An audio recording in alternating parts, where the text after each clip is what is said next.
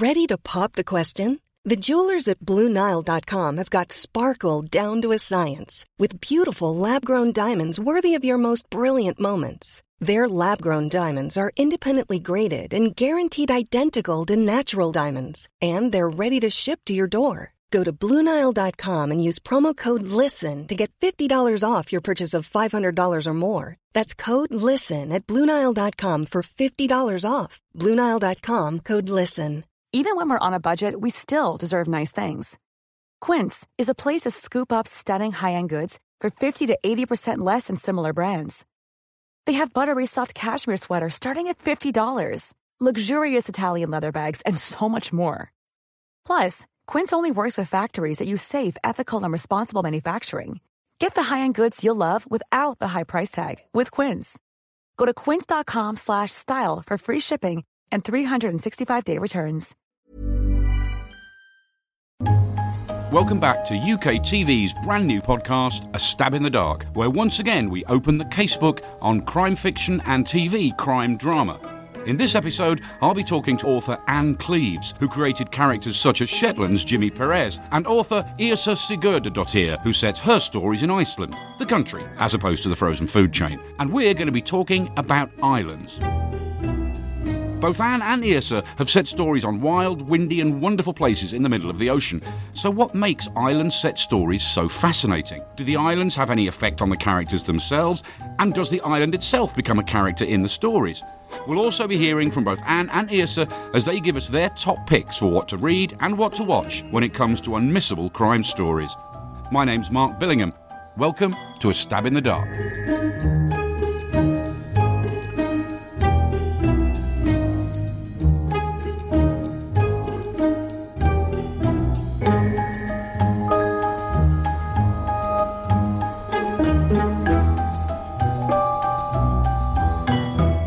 Welcome to you both. Um, let's start with you, Ann. You're, you're well known for uh, for your other characters, Inspector Ramsay and, of course, Vera Stanhope, so brilliantly uh, played on television by the fabulous Brenda Blethyn. But I really want to talk about the Shetland series. You've released two new Jimmy Perez uh, stories this year: the novella "Too Good to Be True" and the novel "Cold Earth." Could you tell us a little bit about them?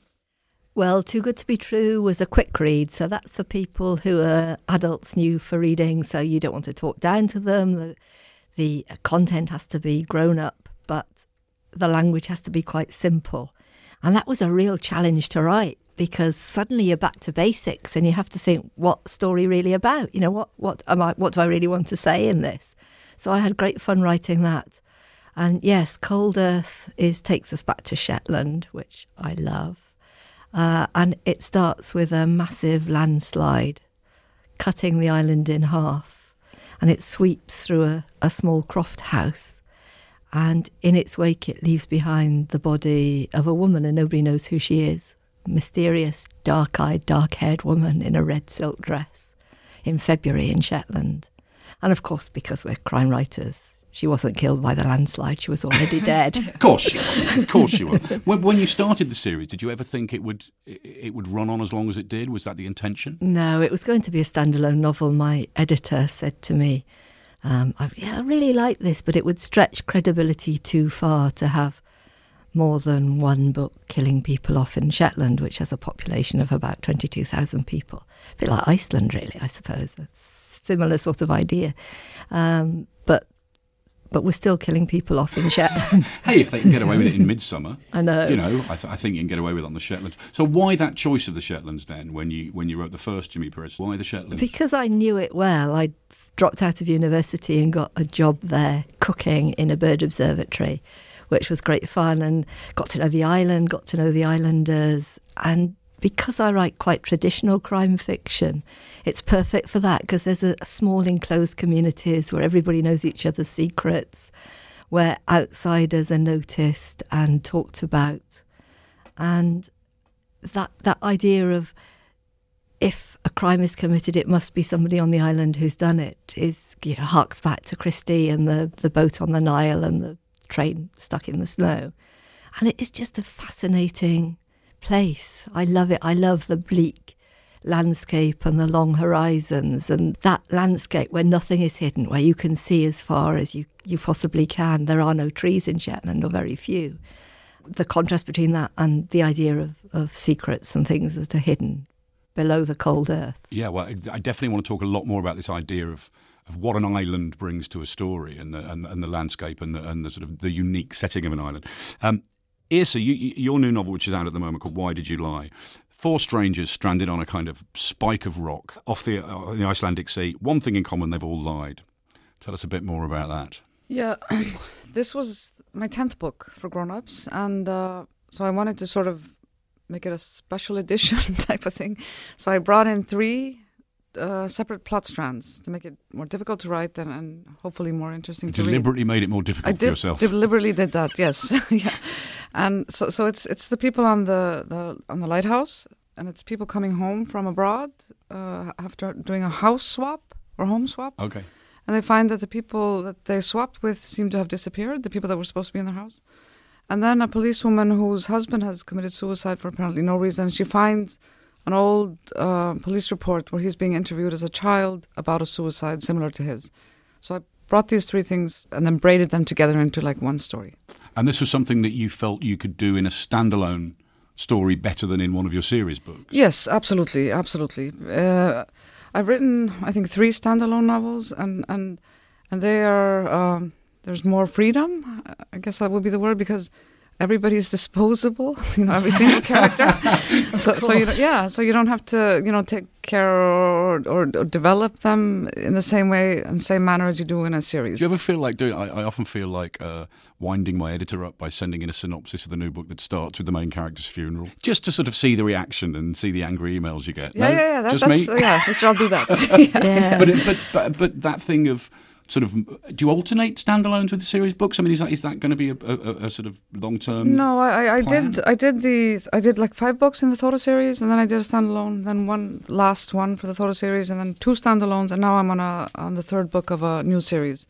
The first of which is coming out in March here in, in the UK. I, it's very hard to write something because it's expected of you, uh, or, or, or, or it might be the smartest marketing thing to do. That just doesn't work for me. I have to write somehow I don't think it really writes for most writers, no, exactly, though. Do yeah. you, Mark? I think if you grow tired of it, the reader will very quickly go Absolutely, tired yeah. So, and you need to end a series when people still want more, I think, which is why my next book will be the last Shetland book. Yes, I was going to ask about that. Oh, last yeah. meaning that's it, or is there a kind of never say never, no yeah, drawing well, a line I, under I it? did do an event with Ian Rankin, and he said, "Ah, good luck with that." Yes, yes, yes, yes. No more, no more Rebus. But how, oh, how many a minute. how many does that make, Ann? Eight. Eight. It, it will, Okay, well, wow, it will yeah, be. yeah, it will be eight at the end when when it's when the last one's done. It's done. a good round number if you're going to stop. Those Yeah, you, no, you I- can't see Ann's face, but there's a kind of there's a mischievous smile. there's definitely a mischievous smile, so we will have to see. Um, so just going back to, to the notion of islands, um, authors as diverse as you know Plato, Enid Blyton, and Agatha Christie have used the isolation of an island to very good effect, and on TV too we see it all the time. Whether it's Bergerac on Jersey or more recently Death in Paradise, which can both currently be seen on Drama Channel. So what is it? About an island, why are they such popular places to to set stories in? Such popular places for you know for stories from from a viewer's and reader's point of view. There's something very romantic about islands, isn't there? You see it, you come to it from a distance, and you just see it as a smudge on the horizon, whether you're flying in or, or boating in, and then suddenly it becomes more known. So it's it's quite a mysterious place, but it, then it is possible to know it quite well because it has a defined boundary. So all those things, I think, make it really interesting it's to a write about. smallish island, though, doesn't it? I mean, you know, we live on an island, but it's a pretty big one. But Yeah. there has to be something a little bit geographically limited and in terms of population as well. I think so, and, and it's it's like any remote cut off community would probably work. That if there is a tragedy, you're likely to know the person who's or the family who are involved in a in a place in a community that that's small, and so it. It has an impact on, on everyone, and I think that's what I was trying to do in Cold Earth. That the, the landslide fractures the island by separating it, but it also fractures that sense of reassurance and community that's there beforehand. What about you, So, what do you think about setting stories on islands? I must say, I, because I'm from Iceland, it was just sort of uh, uh, that's the place I know. So I said it in Iceland because that's where I'm from, Yeah. really. But I, but I do think it, like like like Ann was describing, it does have some sort of mysterious element to it, and this you can't get away without somebody knowing. I mean, you really couldn't leave Iceland without somebody knowing that you left, unless you hide on a boat, and I don't think that's possible anymore. they know that you've left. So if you, Yeah. you fly over to the UK, there's a little sign somewhere that just goes minus one. They kind of Yeah, no, I guess. Yeah. yeah, yeah. Somebody has to come in, replace. no, no, but I mean, you know, they could trace it. Not that they follow up on everybody, but they could. You, they would be able to find out when you left, when you return, and so on. And Shetland is so small that somebody that you know would have seen you get on the ferry, or Yeah. you always meet people you know at the airport when you're way off, or in the ferry terminal. It's like meeting of old friends when you arrive. Oh, hello, you're back. I, I think until you experience that, you, it's very hard to actually even appreciate that that stuff happens. You know, living in a big city, uh, that it can be that small and and that. Yeah. I'd, I'd never. I used to read a lot of stuff. You know, I read five on Craggy Island or whatever it is when I was a kid. Um, I'd never set something on an island. Then I wrote a book set on Bardsey Island, which I know you know well, Ann. Uh, and and going there, I kind of went, oh, I get it. I mean, it is it is a very tiny, very tiny island, but it does have a very odd atmosphere. There's loads of myth and folklore. You literally can't leave the island. I mean, it's not like people will know if you leave. You cannot leave. Yeah. And the other thing, of course, is it's incredibly useful from a crime writer's point of view. There's no CCTV. You can't get a mobile phone signal. All that stuff. And I really just thought, God, I wish I'd done this before. It, it is very useful for a crime Oh, writer. it is. it? It's a wonderful device. Yeah, and that's that's that's very true. So, Yrsa, you mentioned that, that you're from Iceland, um, and it's a place we suddenly kind of know or think we know much more about. Certainly in terms of crime fiction, a lot of very, aside from yourself, a lot of emerging authors like Ragnar Jonas and TV series like Trapped. But what is it actually like to live there? Because I think. I think most people uh, have a very cliched idea, probably, about what Iceland is. It's cold and there's geysers and they all eat rotting shark and stuff. We, but most people genuinely have no idea what Iceland is like. I think it's the best place to live in the world. I- I of course you do. Yeah, but that, I mean, everybody thinks that of their home place. So, so, so that's maybe not saying much, but it is really nice, and it's not as cold as the name implies. For example, they should really swap Greenland and Iceland. yeah, it's greener than Greenland. Yeah, because Greenland was found by someone who came back and wanted everybody to think he'd found this great, magical, wonderful place. So he called it Greenland. It's totally white, covered with glaciers and snow. And Iceland, the guy who named Iceland, he he had had been a failed settler, and he didn't want people to know what a loser he was. So he called it Iceland to, to say like this is so horrible. I, even I had to leave. It comes across uh, as a very sometimes a very harsh place to live in terms of the landscape. Very beautiful, very harsh. Do you think that that has an effect on the Icelandic character? Is there such a typical thing as a you know what's a typical Icelander? A typical Icelander is pretty easygoing, and uh, we ha- if, if we had like a crest or, or, or what do you call it, crest? Yeah. The slogan would be Right. "Þetta reddast," which means, "Oh, don't worry, it'll be okay," because that's that's that's how the country No is. sweat. Don't yeah, worry yeah, about it. don't worry about it. It'll be fine, and that's how that's sort of the the what the phrase that would best describe, I think, the mentality, which does come from how hard life was up till about the fifties. After after the Second World War, it became easier. We were the poorest country in Europe until that time. But of course, you're now challenging that that don't worry about it, everything will be all right idea in your fiction because, of course, you're giving these characters lots of things to worry about. So you know how how does an Icelander cope with with murder? How does I mean? I, Yeah. I was struck many years ago reading a, an Arnold, Arnaldur Indridason novel, uh, and it was a missing persons case. I think it began with, and there's a moment in the police station where one of the detectives says something like, "Do you know how many people go missing every year in Iceland? Seven. And I thought, oh, okay, Yeah. this is a very just crime is different because It of the, the size and the population it and so on. And I was, uh, I mean, we there were 320,000 people, and we have 653 cops. That's it.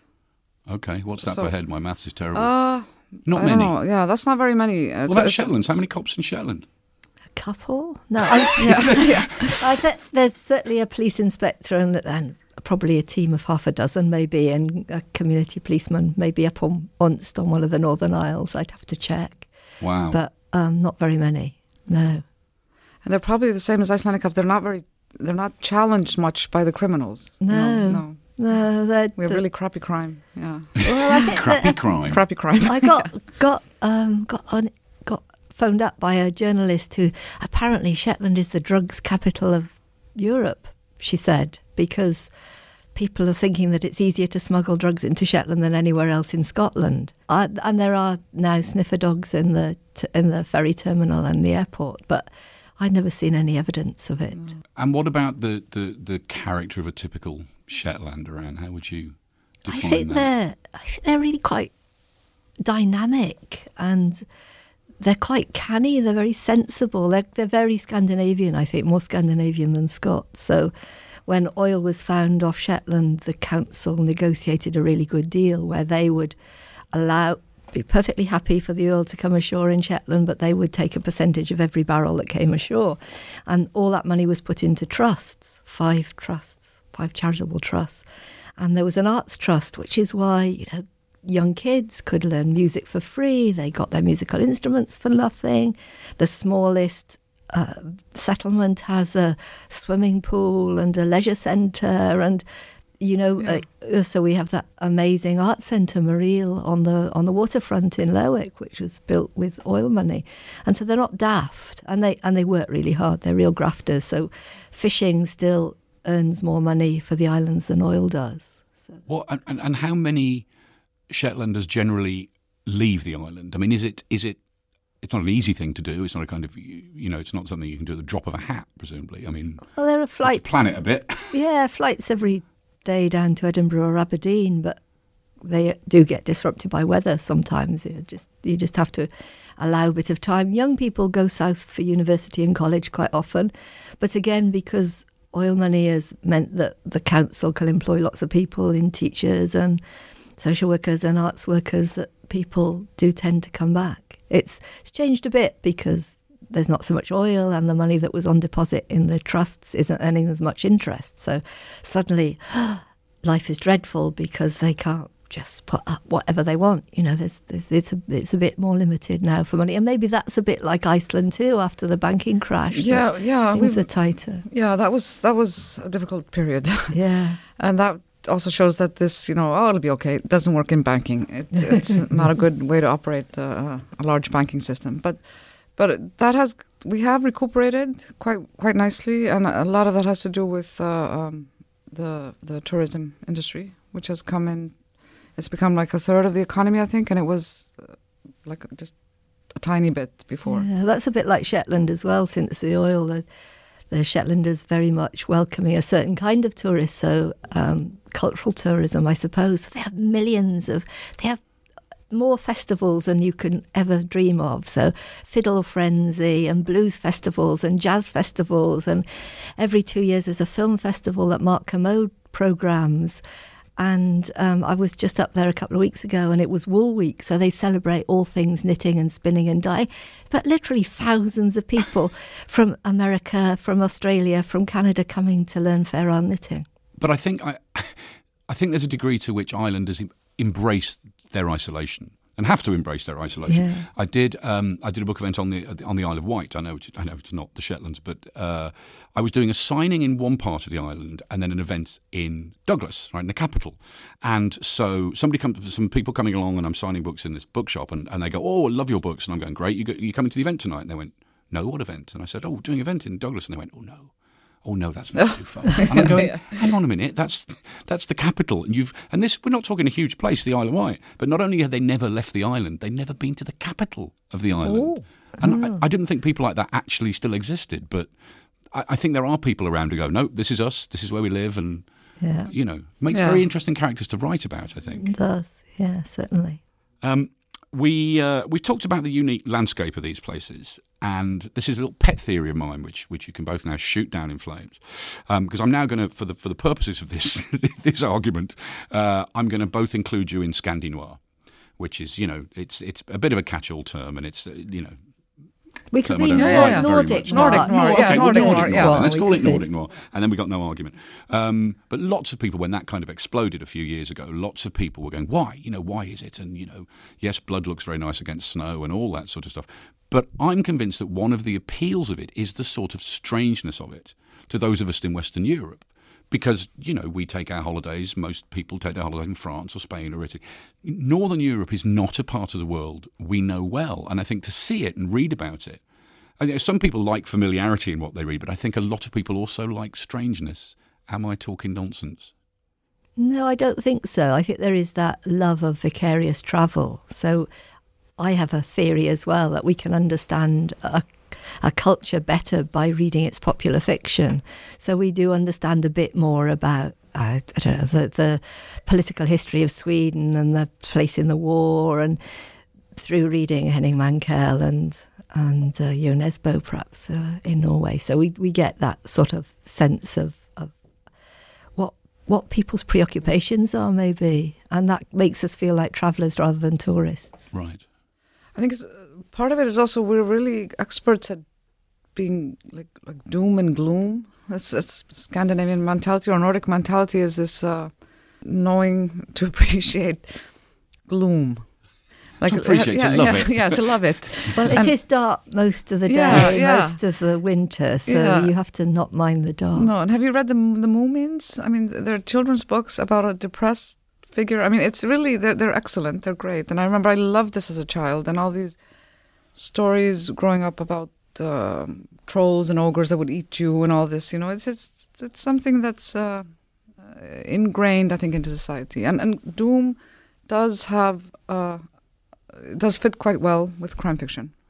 I also think there's there's a slightly more political element to a lot of Nordic crime fiction than than you get in certainly in British crime fiction. You know, and then go that going right back to Sjöwall and Wahlöö, who you know they wrote political novels and used the crime novel as a way of of looking at uh, at uh, at politics. I mean, is that is that true? Do you think yeah, generally I think, across? I think the Nordic countries are also very, very preoccupied with social issues Mhm. that to, to constantly discuss and, and, and worry about that society is, you know, not doing a good job for this group or the other and so on. So, so that would make sense that that would come into the to the writing and, and maybe added as an element, and it quite often is.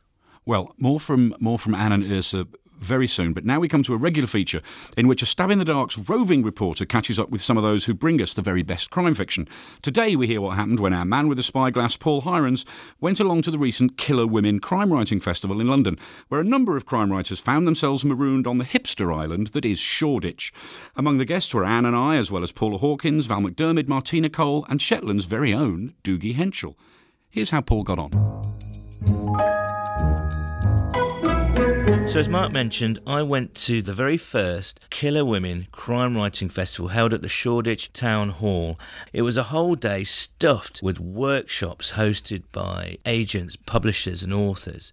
There were special guests like Val McDermid, Martina Cole. You certainly got your money's worth. And as I found out, like most good ideas, everything starts around a table and with a drink. My good friend Louise Millar and I uh, got together a glass of wine, That's Melanie McGrath. and we thought how nice it would be to get other women crime writers together to talk about crime writing and publishing. And here we are at the festival 18 months later. It wasn't just Melanie behind this. She had a whole group of women around her, including the likes of Sarah Hilary, Erin Kelly, Tammy Cohen, Louise Voss, and Louise Millar, who also happen to be friends with another prominent crime writer right now. I am one of the of the collective, yes. From the from the beginning actually, because Louise Millar is a friend and she told me about this crime writing group that was getting together, sitting around drinking wine, talking books, so that sounded perfect for me. That was Paula Hawkins, author of the mega successful The Girl on the Train, and Paula was also part of a panel including Louise Doughty, author of, yes, another best selling novel, Apple Tree Yard. I did a terrific panel about being adapted for film and television with Paula Hawkins and S.J. Watson and Alex Marwood, and it was really, really good fun. I preferred the book was such a fascinating discussion. It was great to hear from the authors, including Louise, about their experiences throughout the process. Well, I had a very lucky experience. I was an associate producer on the project. I went on set about once a week. I didn't do the adaptation myself. I think actually there should probably be a law against novelists adapting their own novels, but I really enjoyed watching the whole process from the sidelines. I think for me, you know, having been writing for many years, to see people putting all that effort and working so hard into bringing the characters into life on screen was just really exciting from start to finish. The panel's serial thrillers also examined the process that takes novels to screen. And on that panel was, I don't know, some bloke called Mark Billingham, the wonderful Ann Cleeves, screenwriter Gaby Chiappe, and the star of Shetland himself, Dougie Henshall. Dougie provided some excellent little anecdotes about working on the Shetland Islands. The weather often comes and goes so quickly, they only have like half an hour or 40 minutes to record scenes. So as soon as they see a belt of weather approaching, they have to get things done extremely quickly. My favourite panel of the day asked the question Is crime fiction misogynistic? I enjoyed the panel. It was interesting. It was fascinating. That's Irish author John Connolly. And I was slightly nervous, being perfectly honest, about Julie Bindel because uh, I'd read Julie in, in, The Guardian and I admire her a lot. And, and as a, a debater of, of considerable acumen, when you're, you're, you're going in, what you feel sometimes is like the arena with, with um, with somebody who is who is that smart and that committed and that brave, um, you kind of raise your game a little bit. I think. Alongside John and Julie, there was broadcaster India Knight and journalist Sam Baker, who co created the Pool website. It was such a lively panel where the audience got involved, and there were no real conclusions except to say that there were so many grey areas in this question that you can keep debating this for hours. One of the lovely things about the Killer Women Festival was that there were loads of volunteers, including author Sarah Naughton, whose debut book, Tattletale, is out soon. Yeah, I was delighted to be involved. I, it was a sneaky way to come and meet lots of famous writers. It was nice to meet them and uh, talk to people like S.J. Watson and Paula Hawkins, and that was, that was great. Spot on, Sarah. I can't disagree with that. And it was lovely to see everyone mucking in. And indeed, the whole idea of Killer Women Festival that started off around a table, a bunch of friends drinking wine, to hundreds of people milling around Shoreditch Town Hall, seeing all kinds of things, plus loads of big names. It was quite an achievement. And here's Mel to wrap things up. It feels a bit surreal because it's uh, one of those things that just became was started off as an idea and it's become real and uh, here we are in a real building um, listening to all these wonderful authors, and we made it happen, and that's fantastic. It's a fantastic feeling. The Killer Women Crime Writing Festival was sponsored by Audible. Head over to audible.co.uk slash Killer Women for the first ever Killer Women short story anthology. That was Paul Hirons there at the Killer Women Festival. Now, the festival circuit is something we're, the three of us are all familiar with. Uh, we could probably attend a festival a week uh, if we weren't so busy, you know, writing books and stuff. Um, do you enjoy them? I mean, writing is a very solitary activity, but do you like going out and, and meeting readers and so on? Oh, yeah, I do. I do. And me, yeah. And, and if you get a chance to travel somewhere interesting, that's even better, isn't it? I love Iceland Noir, which is Iceland's Crime Festival. Yeah, so you've been to Iceland Noir. You've and I went to Shetland, Noir. Noir. That was excellent. What, yeah. is that when you really see the, the, the, the, similarities between the two places or the differences? Yes, I mean it was my first time there, and I was very surprised at how how similar everything was. I mean, there are no trees, like you say, which is very typical Icelandic. The farming seemed to be similar, not not so much crops. Yeah, yeah, and uh, and also downtown there was this insignia, like police insignia, said "Með lögum skal land byggja," which is exactly the same as the Icelandic police. It means you build a country with laws, regulations, you know. And I and that was, I think, I don't know what language that was. I mean, was that, it Icelandic? That was no. I think that was Old Norn, which is the Viking language that again Iceland and Shetland shares a Viking tradition. Yeah. And the myth is that the Vikings came to Shetland and they took all the beautiful women with them to Iceland, and that's why Icelandic women are very beautiful and Shetland women aren't. Oh, they are. oh, that's. I don't know whether we want to get into this. No, uh, that's that's the story. But they are such perfect places to set crime novels yes. in. I mean, you know. Eh, people talk when they discuss crime fiction a lot about that sense of place and how the landscape is very important, and it's there couldn't be something more perfect to write about than, than landscapes like that. So it is. It's absolutely perfect, and it is. I think that open landscape contrasted with, and contrasted with um, small croft kitchens, which are warm and cozy inside, and you've got the wind outside, and it's like like children's stories, isn't it? We're going back to Enid Blyton and Famous Five. That if you're inside and you've got that hum of a spinning wheel because somebody's spinning, and you've got talking and Shetland certainly has a, a brilliant musical tradition, so you've probably got someone playing a fiddle somewhere, and that just that atmosphere is right for telling stories, yeah. and it's where you know it's where legends and I don't know if you have myths and legends too, but in oh, Shetland yeah. we have the Trows, who are the little people who live under the ground, and the Trows will lure good musicians under the ground, and and they play for their parties and when they come back, they think they've just been gone for a night. So they're just quite short sort of booking agents, really. Yeah. That's all they are. They're not. They're not scary, are they? It's uh, not no, like not shit, come so here with your ukulele, yeah, come down this tunnel. But when you get back? a hundred years has passed and all your Ah. family is dead. Yeah, Yeah, and so- your your records dropped out of the charts. A bit like that, yeah. What a, We have the lot hidden scarier. people. The Oh, it's hidden sad. Yeah, the hidden people. It's the same. Yeah, except you don't come back. You, you, yeah, they entice you by being beautiful. So, so you go, you know, chase them because they're so beautiful, and then they take you into the earth, and, and you don't come back. All right. No, you, yeah, Trows will let you go, but so much time has passed. Oh my god.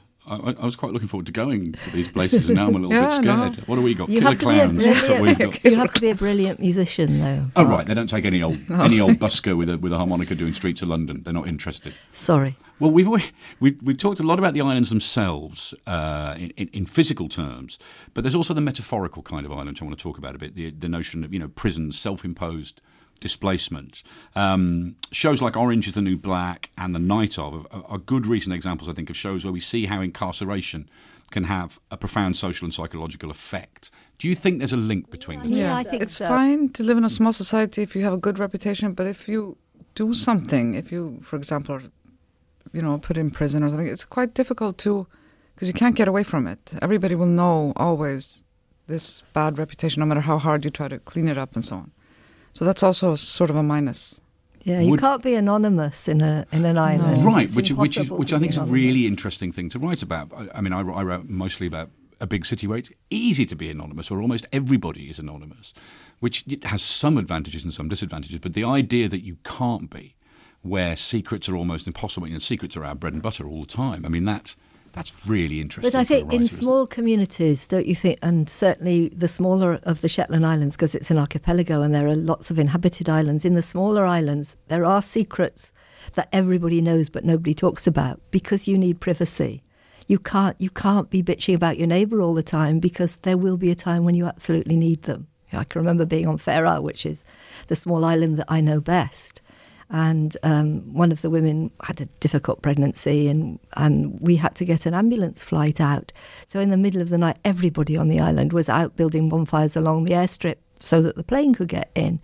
And you can't fall out with your neighbours on a place like that. So even if you dislike them intensely, you, Yeah. you don't bitch about them too dramatically because you're going to need them. i'm not building a bonfire because you didn't give me my lawnmower back Or they, Kind of or thing. they'd put the bonfire so the plane goes into the ocean. into the yeah, yeah. So, you, know, you, you do have to be. You you know that you're. Uh, it is quite physically real that your survival might depend on your neighbour coming and fishing you out of the water if you've had an accident with a boat or help. Just small things like everybody in Fair Isle comes together to round up their hill sheep for clipping, and and it's not something you could do on your own. So it is a very communal.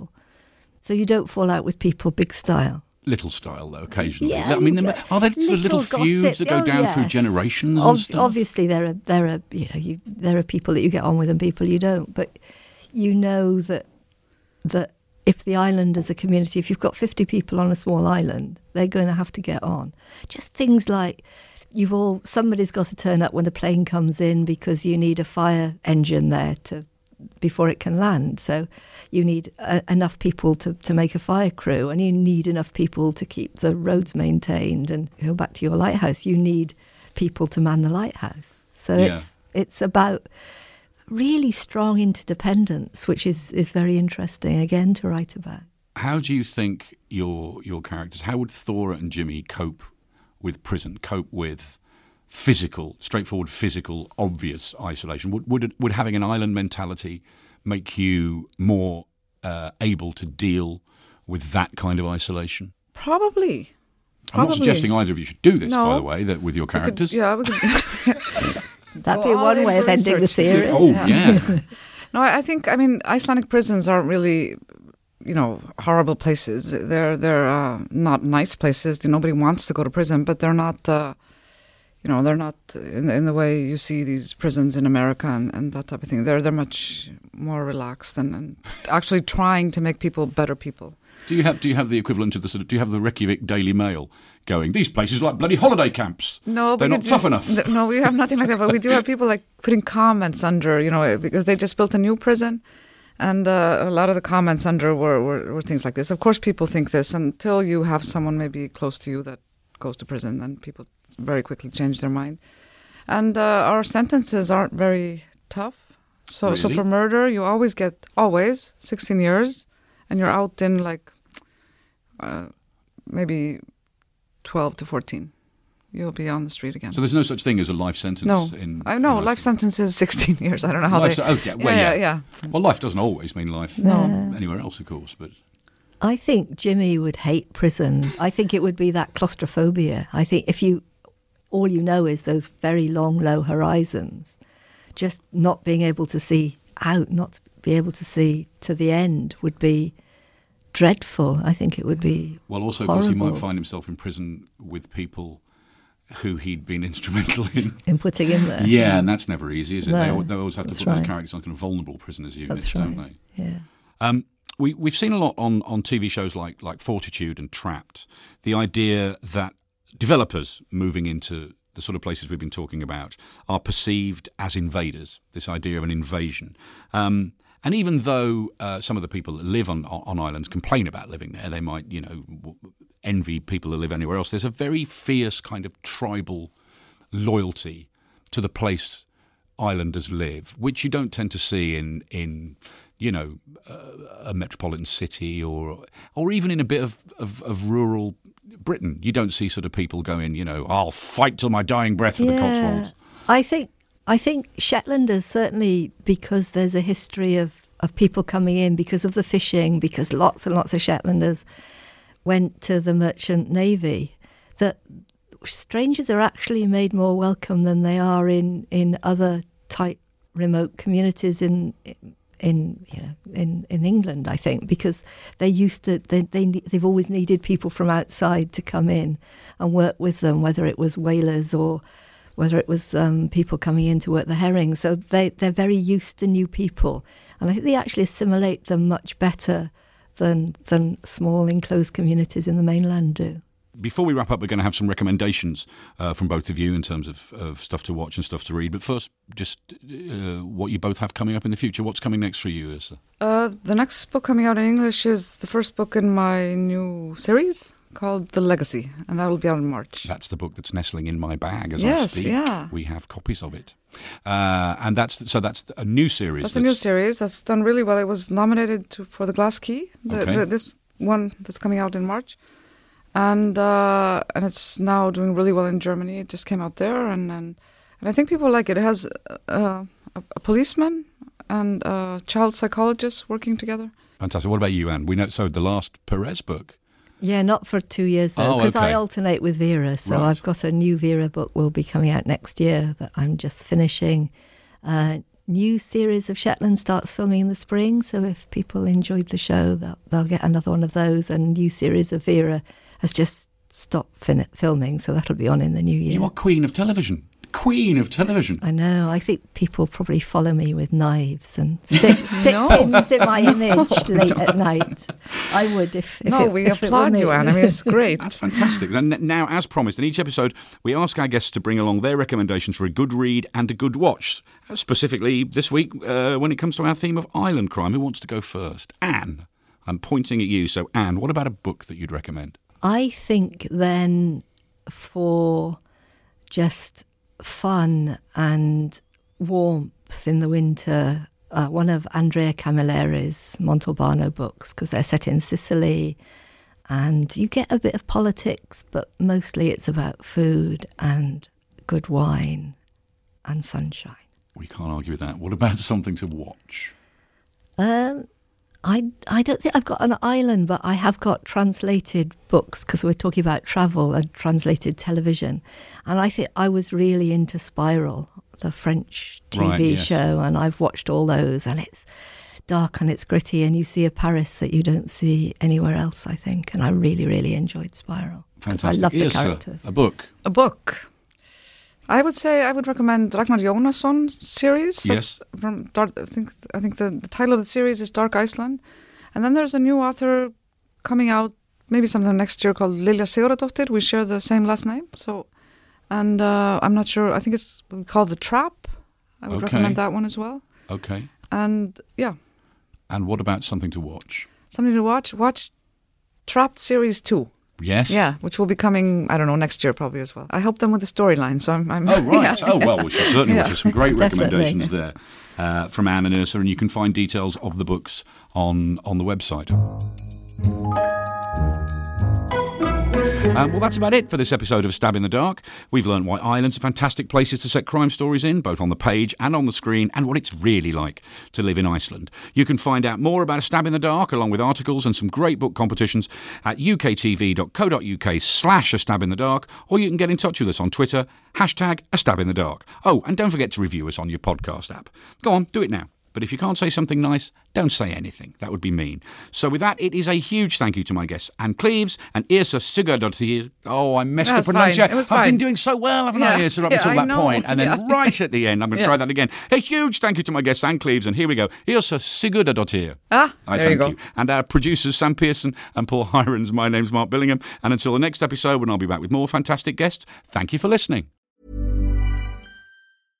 Flexibility is great. That's why there's yoga. Flexibility for your insurance coverage is great too. That's why there's United Healthcare Insurance Plans. Underwritten by Golden Rule Insurance Company, United Healthcare Insurance Plans offer flexible, budget friendly coverage for medical, vision, dental, and more. One of these plans may be right for you if you're, say, between jobs, coming off your parents' plan, turning a side hustle into a full hustle, or even missed open enrollment. Want more flexibility? Find out more about United Healthcare Insurance Plans at uh1.com. Imagine the softest sheets you've ever felt. Now imagine them getting even softer over time. That's what you'll feel with Bowl and Branch's organic cotton sheets. In a recent customer survey, 96% replied that Bowl and Branch sheets get softer with every wash. Start getting your best night's sleep in these sheets that get softer and softer for years to come. Try their sheets with a 30-night guarantee. Plus, get 15% off your first order at bowlandbranch.com. Code BUTTERY. Exclusions apply. See site for details. Hey, it's Paige DeSorbo from Giggly Squad. High quality fashion without the price tag. Say hello to Quince. I'm snagging high-end essentials like cozy cashmere sweaters, sleek leather jackets, fine jewelry, and so much more. With Quince being 50 to 80% less than similar brands. And they partner with factories that prioritize safe, ethical, and responsible manufacturing. I love that. Luxury quality within reach. Go to quince.com slash style to get free shipping and 365 day returns on your next order. Quince.com slash style.